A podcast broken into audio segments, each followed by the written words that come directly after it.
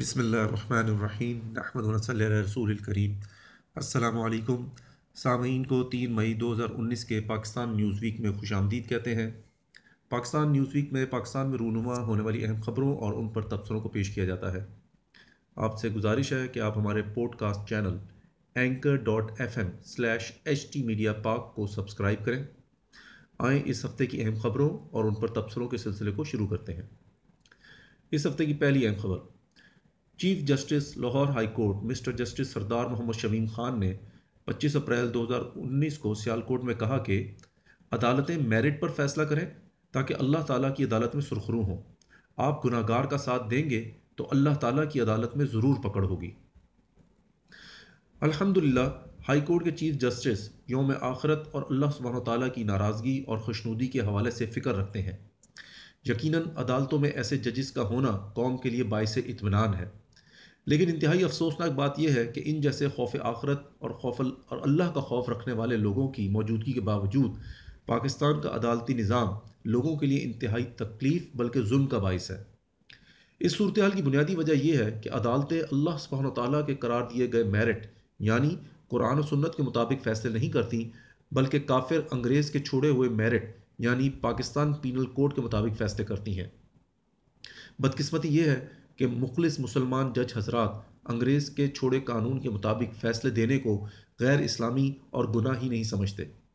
انصاف یہ نہیں ہے کہ مظلوم کو اس کا حق دلایا جائے اور ظالم کا حق اور ظالم کا ہاتھ پکڑا جائے، بلکہ اسلام کے مطابق انصاف اس وقت ہوتا ہے جب مقدمے کی سماعت اور فیصلہ صرف اور صرف اسلام کے قانون کے تحت کیا جائے۔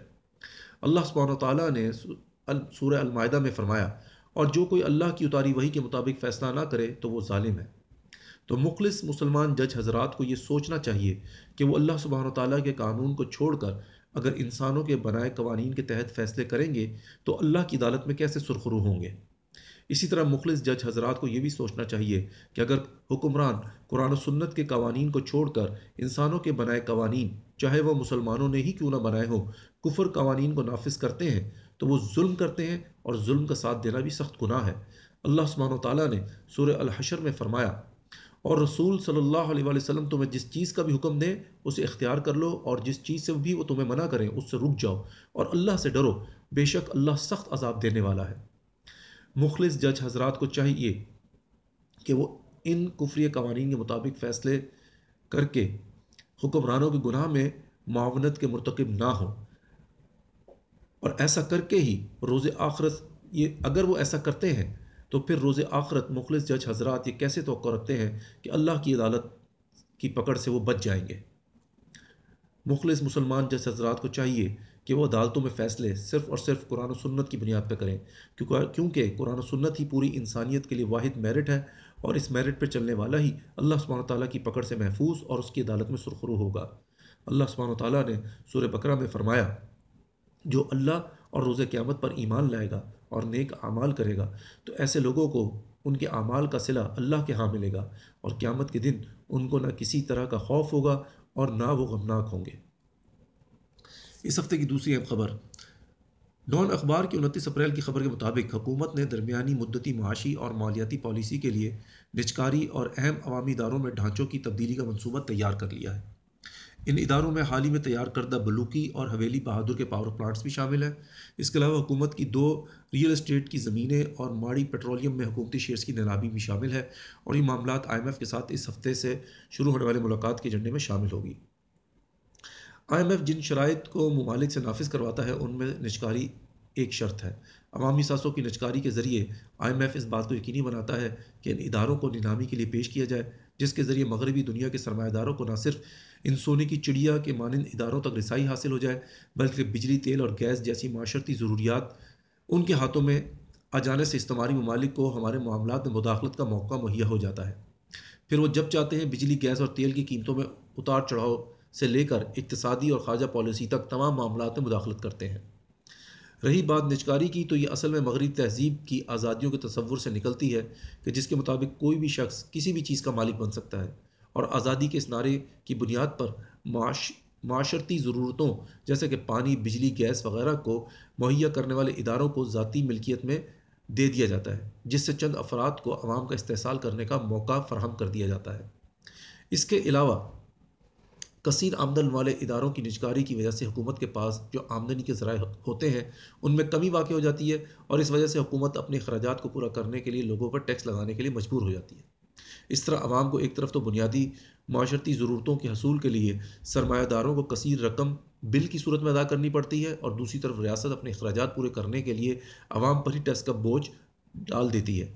یہی وجہ ہے کہ مغربی ممالک میں جو کہ اس فکر کے علمبردار ہیں ٹیکس اور جی ڈی پی کا تناسب تیس سے پچاس فیصد تک جا پہنچا ہے، جس کی وجہ سے ہمیں آئے دن مغربی شہروں میں کبھی وال اسٹریٹ موومنٹ اور کبھی یلو ویسٹ موومنٹ کے مظاہرین احتجاج کرتے نظر آتے ہیں۔ اور یہ سب کچھ جانتے بوجھتے ہیں مغرب کے فکری غلام، ہمارے حکمران، اسی سرمایہ دارانہ جمہوری نظام کا راگ الاپتے نظر آتے ہیں۔ سرمایہ داریت چاہے وہ جمہوریت یا آمدیت کسی بھی ذریعے سے پاکستان میں نافذ ہو نجکاری کے ذریعے ریاست اور عوام دونوں کو عوامی اثاثوں سے حاصل ہونے والے بہت بڑے محاصل کے ذخیرے سے محروم کر دیتی ہے۔ جیسا کہ تیل، گیس اور بجلی، اس کے برعکس اسلام اس مسئلے کو الگ انداز سے حل کرتا ہے۔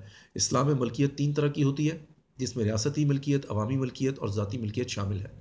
لہٰذا عوامی ملکیت کی چیزوں کو ذاتی ملکیت میں نہیں دیا جا سکتا۔ جیسے کہ نبی صلی اللہ علیہ وسلم نے فرمایا تمام مسلمان تین چیزوں میں شریک ہیں، پانی، چراگاہیں اور آگ۔ لہٰذا آنے والی خلافت ان اثاثوں کو عوامی ملکیت قرار دے کر امت کی اس دولت کو امت کی فلاح و بہبود کے لیے استعمال کرے گی، نہ کہ ان عظیم وسائل سے چند لوگ یا کمپنیاں منافع کمائیں اور حکومت ان وسائل پر بڑے بڑے ٹیکس لگا کر عوام کی کمر توڑ دے۔ آنے والی خلافت انشاءاللہ اسلحہ سازی، بھاری مشینری کی تیاری ذرائع مواصلات، بڑی تعمیرات اور ٹرانسپورٹ، مہیا کرنے والے اداروں کو بھی بنیادی طور پر سرکاری شعبے میں قائم کرے گی اور مقامی کمپنیاں بھی ان شعبے میں حکومت کی نگرانی میں کام کر سکیں گی تاکہ آج جس طرح سرمایہ نظام میں نجی شعبے کو عوامی مفادات کو پس پش ڈال دینے کی اجازت دے رکھی ہے، اس کا تدارک ہو سکے۔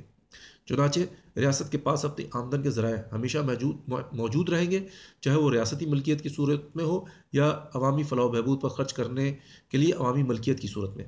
اس وجہ سے ریاست اپنے اخراجات اور نظام کو چلانے کے لیے لوگوں پر ٹیکس لگانے کی محتاج نہیں ہوگی اور اگر ریاست کی آمدنی کے ذرائع ختم ہو جائیں تو اس صورت میں بھی سرمایہ نظام کے برعکس صرف امیر لوگوں پر ان کی ضروریات پورا ہونے کے بعد بچ جانے والے مال کے اوپر کچھ مال لیا جاتا ہے اور یہ صرف ان معاملات میں ہوگا جن کو حل کرنا خلافت کے ساتھ ساتھ پوری امت مسلمہ پہ فرض ہے۔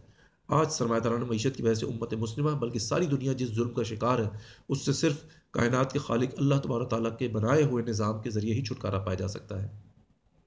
اللہ سبحانہ تعالیٰ نے سورہ ابراہیم میں فرمایا الفلام رہ اے پیغمبر، یہ کتاب ہے جو ہم نے تم پر نازل کی، تاکہ تم لوگوں کو ان کے پروردگار کے حکم سے اندھیروں سے نکال کر روشنی میں لے آؤ۔ یعنی اس رات، اس ذات کے راستے کی طرف جس کا اقتدار سب پر غالب ہے اور جو ہر تعریف کا مستحق ہے۔ اس ہفتے کی تیسری اہم خبر، پچیس اپریل دو ہزار انیس کو سپریم کورٹ نے کالنگ کارڈز پر عائد تمام تر ٹیکسوں کو بحال کر دیا۔ ڈالر، پیٹرول اور تیل کی قیمتوں میں اضافے سے پریشان حال عوام پر یہ خبر پہاڑ بن کر ٹوٹی اور یوں چند ماہ کے لیے اس بھاری اور ظالمانہ ٹیکس کا خاتمہ عوام کے حق میں ایک بھونڈا مذاق ثابت ہوا۔ نہ صرف یہ کہ سپریم کورٹ نے ٹیکس کو دوبارہ لاگو کرنے کی اجازت دے دی، بلکہ اس کے ساتھ یہ بھی اعلان کیا کہ حکومت کے، کہ وہ حکومت کے محصولات اکٹھا کرنے کے معاملات میں مداخلت نہیں کرے گی۔ گویا سپریم کورٹ نے حکومت کو عوام کا خون نچوڑنے کی کھلی چھٹی دے دی ہے۔ بے شک پاکستان کا ٹیکسوں کا نظام ایک ظالمانہ نظام ہے، جس کا زیادہ تر انحصار بالواسطہ ٹیکسوں پر ہوتا ہے۔ کالنگ کارڈ پر ٹیکس ان درجنوں ٹیکسوں میں سے ایک ہے جو بچت اور اضافی دولت کی بجائے خرید و فروخت پر عائد کیے گئے ہیں۔ یہ بالواسطہ ٹیکس نہ صرف غربت میں اضافے کا براہ راست سبب ہے، بلکہ معاشی سرگرمی کو سست کرنے کا باعث بھی ہے۔ پاکستان کا ٹیکسوں کا نظام ایک بے بے ڈھنگا نظام ہے۔ یہ نظام ایک تنخواہ در شخص کو چونتیس ہزار روپیہ مہینہ کمانے پر ٹیکس عائد کرتا ہے۔